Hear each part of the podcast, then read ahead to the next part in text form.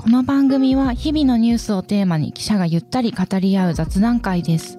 お相手は木田光と望月なるみと影山亮です。毎週金曜日にお送りします。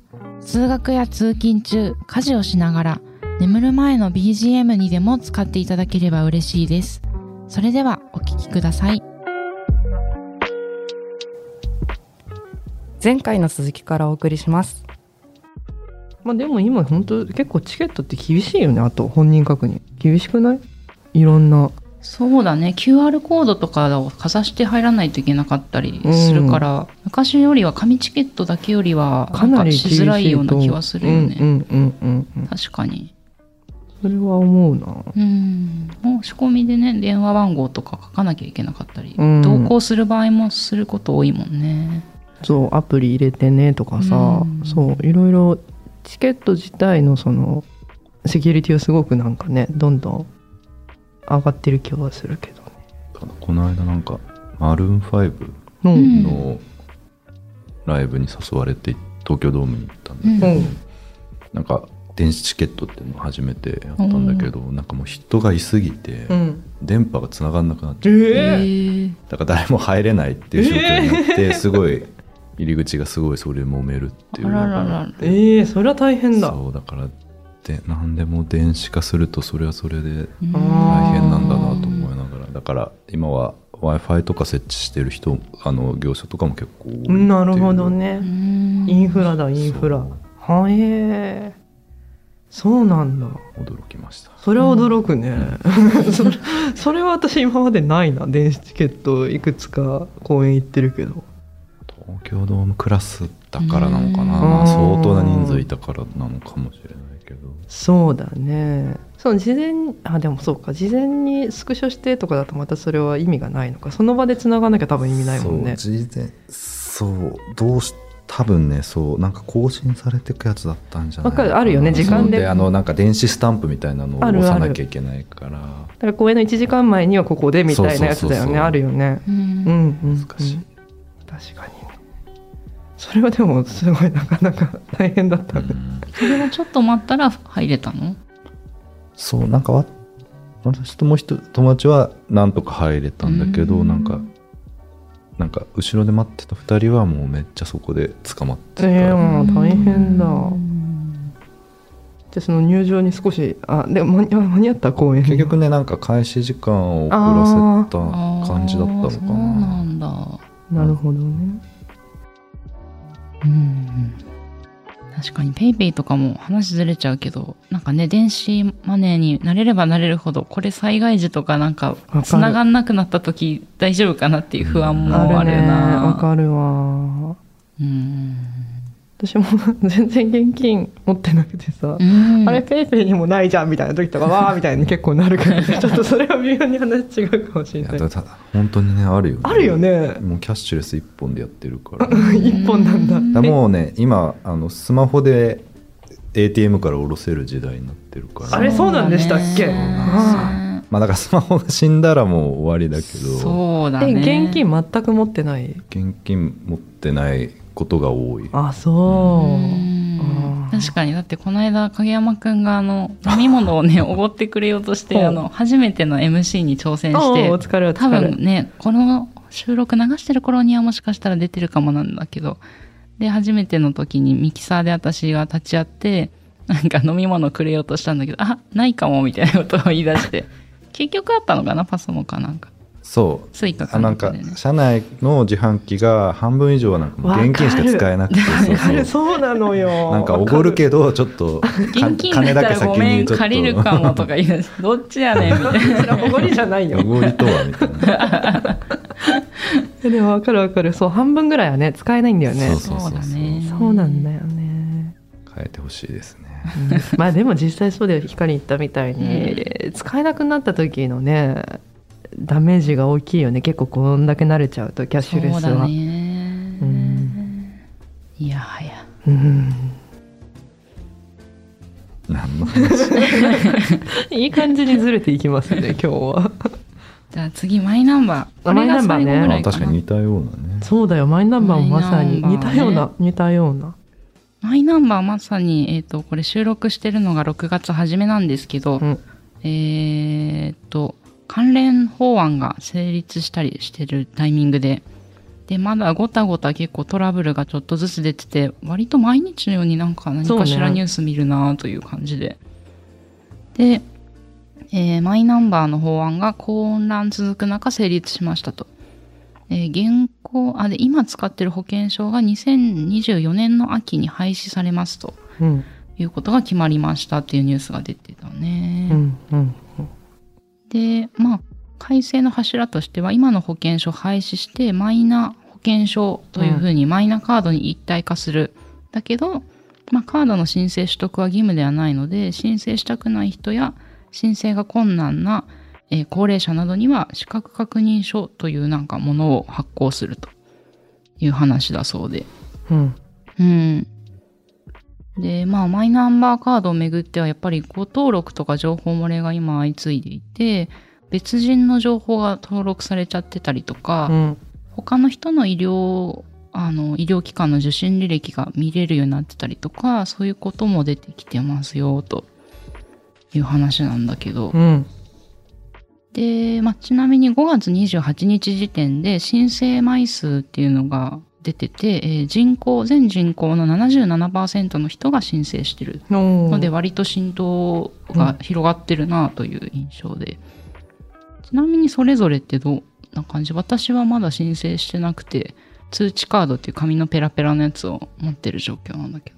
私も同じですうん。うん私はもう結構初期の頃に多分初期いつだろうな福井に行ったあ分かる。でもそれぐらい前だよね、うん。ちゃんとややうん。やってねそのペラペラ紙とともに確か実際申請してねってのも来てた気がすんだよな、うんうんうん。そうだよね。だから5年とか前ぐらい、うん。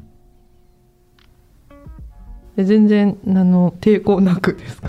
抵抗ないんだよね。自分の個人情報とかどうなってもいいかなどうなってもいいが、ちょっといやでもそういやなんかさ 私がしてないのはうんうん。やっぱそのそそそこなんですよ。なんか別に所詮自分のさ個人情報なんてさ大したことないって分かってるんだけどさ なんか嫌なんだよね。なんか嫌でしてないんだけどそのしてない理由っていうのはねその申請も。うん。そう私結構すごいなんかはっきりとした理由があってなんかそれこそ取材をしたことがあるのでちょっと紹介したいんですけどまあでもこれ古く古すぎてちょっとねもうデジタルでは読めない記事かもしれないんですけど私が取材したのは2015年ですね。のでこの時につそのまさに通知カードっていうのが配られていてでえっ、とマイナンバーカードには男女の記載があるんだけどそうだそうだその戸籍の性別が漏れるということで不安の声が上がっていますと。いうのをえっ、とこれ多分和歌山にいた時かなに取材して書いたんだけどだから今のえその通知カードもそうだしマイナンバーカードもえー、と名前住所あと性別が記されていて、まあ、今は見える状況になっているのであのーそうそう性別っていうのが、えー免許証にはないんだよね。運転免許証にはなかったりするんだけど、うんうでああえてこのいらないところの性別ってわざわざ書かなくてよくねっていうふうにこう公的機関とか、まあ、うちの会社もそうですけど広がってきてなくす動きもある中でマイナンバーカードはあって、うん。で、その、ね、なんか普通にこう溶け込んで女性として生活している人で会社でそんな風に受け入れられてるんだけど、まあ戸籍の性別っていうのはこういろんな理由があって変えてないとか変えられない理由があるって人たちがなんかねそういうところの情報が漏れちゃうことへの恐れっていうのを言っていて、うん、っていうのを取材したことがあったんですよね。で当時倉島まりなさんという方が、えーこれは日本性同一性障害と共に生きる人々の会っていう、えー団体の、えー副代表されてた方なんですけど、え戸籍の性別を明かすのが苦痛で、え非正規雇用に就く人も多いで、まあ、それすらできなくなるかもしれないっていうことでこう仕事をすることが、うん、場所が奪われちゃうんじゃないかみたいな話のあの話も一緒にしたりしたんですけどうんっていうことがあってで、あの、最近だと今年の1月に、えーこれは中島さんという記者の人が、えー続報、続報というか、まあ、最近の状態をまたまとめてくれていて、まあ、やっぱり未だに、あの、性別欄があるので、えーそのカミングアウトの強制につながってしまうっていう恐れを抱く人がいますっていう話を書いてましたね。そう。なんかその記事の中で保険証は、えーこの取材した相手の人の場合は、表面には、えっ、と、今社会で受け入れられてる名前、通称名とか言われますけど、そういう名前が表記されてて、裏をめくると、あの、性別ら、性別とか、あとその戸籍上の名前。まあだから結構なんとか、なんとか子とかさ、名前でこう女性か男性かって分かっちゃうケースがあると思うから、そういうものを裏に書いてる。っていう対応を保険証はしてるらしいんだけど、そういうこともマイナンバーはまだ、この記事が出た時は検討してなかったんで、うーん、ちょっと、どう、どうなんだろうということで、うん、恐れを抱く人がいるよという話がある、あって、そう、だからまあこれ、うん、なんだろうな。これを取材してたので、ちょっと私も、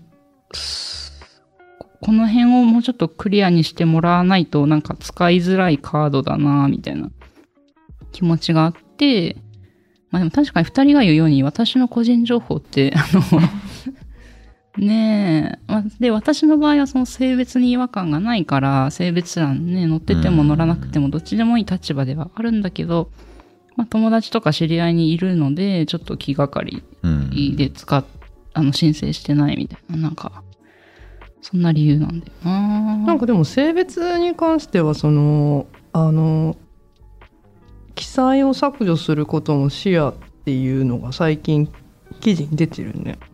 そうそう、なんか2026 26年度かな、うんうん3年後か、には新しいカードが導入されて、うんうん。表面に書いてる氏名とか性別、うんあとマイナンバーも削除するうんことを検討するように、はなんかなってるみたいだよね。削除も視野に見直しだからね。なんとも削除も視野に見直しだから。確かにそこはまだわかんないけど、ってことか。うん。確かにね記載する必要はないよねそうあのね。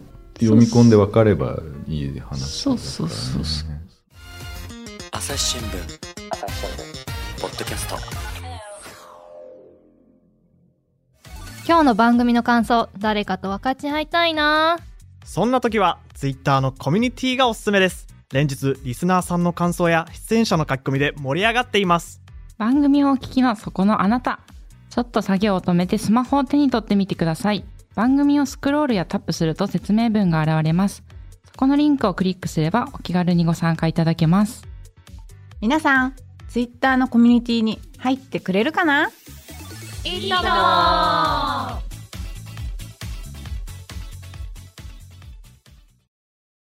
ね、じゃあもしさその性別欄のさその記載がなくなったら別に作る？ああ、どうかな。作るかもしれないな。そう言われてみると考えたことなかったけど。うーん。そうだね。作るかもしれない作な。らない理由がないか別に。そうだね。うんどうかな。まあ、実際さ私周りの友達とかもさほぼほぼ作ってるのよみんな持ってるし、そうだから作作ってもいいんだろうけどうーんっていう。なんだろう気持ちの問題だよね多分。作ってもいいんだろうけどな。あとでも確かにこういうトラブルが今相次いじゃってるから、その不安はあるなっていうのが、ん。またもう一個出てきちゃったな、そうね。最近はね。確かに、まあ、ただ引っ越しの時超便利だっていうのは聞いたから、うーん。あのなんかなんだっけ転入転出とか超楽なんでしょ。そうだね。なんかが便利。だなんかコンビニで何でもできるみたいな感じなんだよね確か。あれも区によってね取れるあの証明書が違うから区とか市によってね、なるほど、まあ、次の引っ越しのタイミングで考えるかもしれない。絶対やんないですよ、でも保険証はねそうちょっと保険証として使うのはね若干、まあ、登録はしてるんですけど。あしてるんだ。ううんうん。まあ、そういうのすぐ登録するタイプだから。偉いね。偉いっていうか偉い偉いじゃないな。なんて言うんだろう。特に抵抗がないんだね。そうだね、うん。けどねそうね保険証として使うのはねそれこそさっき言ったようにいろん無駄余計な表記がすごい多いからさ。うん。えあの保険証としても登録してるってことは今病院に行ったらマイナンバー出すの、うん健康保険証を出す普通の。あえどっちでもそれは使えるの？理由がある。いや別に理由はないね、うんうん。なんかマイナンバーって持ち歩かないからね基本的にあ今。ーあれでもいずれはさその多分もそう持ち歩かなきゃいけないそうしようとしてんだよね。そうそうそうそう。うーんそうだからなんか義務付けじゃなかったはずなのになんかどんどん使わない人が追い込まれてる感っていうのはそうよすごそうよい感じるかもしれない。そうよそうよ2016年から交付が始まってるのか。うん。そんな。ん。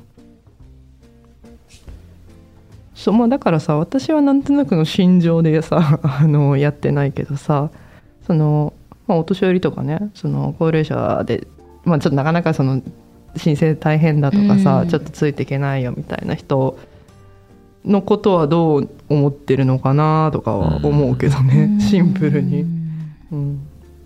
そうでこのコメントプラスに清川さん編集員が、うん。えっとコメントしてたんですけどその全国保険医団体連合会というところが6月にあのまさに調査をしてたんですけど、えっとそのマイナンバーと保険証が一緒になってるマイナ保険証、えーしか持ってなくって病院に行った場合にそこでなんか使え使えませんっていうか資格無効っていう風な表示が出て、うんしまったと。まあ多分それ登録のエラーが何かしらあってそうなっちゃってるんですけど、そうなっちゃった場合に、窓口で一旦その10割負担してもらって、後ほどお金を返すっていうことがあったと。そうなんだ。うん、だからこれってまさにね、お金うんがちょっと逼迫してる人とうか、んねえ、負担になってしまってるっていう現状が実際あるなと。そうだね。うんで、まあ、えー清川さんのコメントは、病気や怪我で適切な医療が受けられるかどうかは、命に関わる問題です。でマイナ保険証にメリットがあるとしても、今の健康保険証を廃止することで医療につながる安心が揺らぐようであれば本末転倒ですねと。なんか本当そうだなと、うん、思いながらだったな。だからまあ当面はねその併用というか、うん。まあ今までのやつも使えるつつあのその紐付けのマイマイナカードと紐付けられた方も使えるよみたいな両併用できるといいなという気もするけどね、うんもう治療に直結するの怖いよね実際。そうだね。だしうん。実際に窓口でさ、それこそね、うん。まあ、私この間そのぎっくり腰であのあ病院に行きましたけど。具合はどうですか？具合はねだいぶ治ったよあおかげさまで。あよかったね。そうでもその時もねやっぱり現金の持ち合わせが少ない時に行ったからこれで10割負担とか言われたらすごい急に困っちゃうし、確かに。いやーねもっと高額な医療を受けてた場合ってうん。本当に一時的にそのお金払わなきゃいけないってだけで生活にまでね影響を及ぼすんで。そうね。帰ってくるって言ったってねどれぐらい時間かかるのかとかもわからないしね。うん。うーん。まあね、ヒューマンエラーっていうか、本当その登録作業って人の手でやってるんで、いろんなことが起こるんだろうとは思うんですけど、やっぱり医療情報とかがちょっと他の人に受診履歴が閲覧されるってことも実際に起こってしまってるんで、まあ、ぎっくり腰程度だったらいいんだけど、あの、なんかもうちょっとセンシティブな病気とかね、ね個人的な話に、体の話ってつながるんで、そういうのがこう、ね、知らない人に見られてたりすると、怖いなと。うん、なんかそういう情報はやっぱり、あの、あんまり、私のね、個人情報どうでもいいやっていうよりは、やっぱりちょっとその辺は、そうね。漏れたくないかもしれないな。うん。うん。そうね。まあ実際別にデジタル化自体にはあの反対ということは全くないんだけどね私うもん。何かしらその公的なお金を受け取るのがよりこうスムーズになったりとかっていうメリットも当然あるわけでしょ。それは承知の上なんだけどね。そうね。うんちなみにこんなさいろいろ混乱とか言っててさ持ってるさ影山君はさ俺のはどうかしらって思わないの？思わなかったな。思わないんだ。そうだね。なんかあんまり考えたことなかったかも。なんかそれに関してはへーって感じなの。うん。へえそうなんだ。知られたくないことがないのかもしれないああいいこといいことなのかもしれないねそれは。まあ、でなんかそれはただのなんかうん。あな なんだろうね。まあ特に別にそんなになんだね。本当にそのあの自分の個人情報への関心が低いんだね。住所とか嫌じゃないなんか急にさらされたりとかして。確かにね嫌だな。うん。言われてみればみ言われてみれば。そういえばみたいな。やだよね。住所だって私通院で。いやさっきいいって言ってたじゃん個人情報。いやいやいいのかなって。いやいやでもやっぱ嫌だよ。嫌やっぱり嫌だって気持ちにななってきたやっぱ嫌だって通院履歴とかさ嫌だよ。やっぱり。何かしらの表紙で出ちゃったりとかして、うん。いやそんなね世間に大きな影響を与えるもんじゃないっていうのは分かってるけど。嫌だよね。うん。いやちょっとこれもねまだ今後もどんどん動きが今出てるあ真っ最中なんでちょっとニュースがねちょっと気になりながら見ていきたいと思いますうんね。うんうん。こんなとこでしょうか。お。うんいやゆるゆるとやってますけど。うん。6月の配信皆さんいかがでしたでしょうか？あそうね。6月の終わり。ね、また感想とかもあの本当にこう届いたやつ見て私励みにしていてああ、うん。聞いてくださってる方がまずはいるんだっていうところからそうだよ。あのであのコメントの内容もあうん。のすごく深いものを書いてくださってたりするので、そうねまあぜありひがたいです、うん。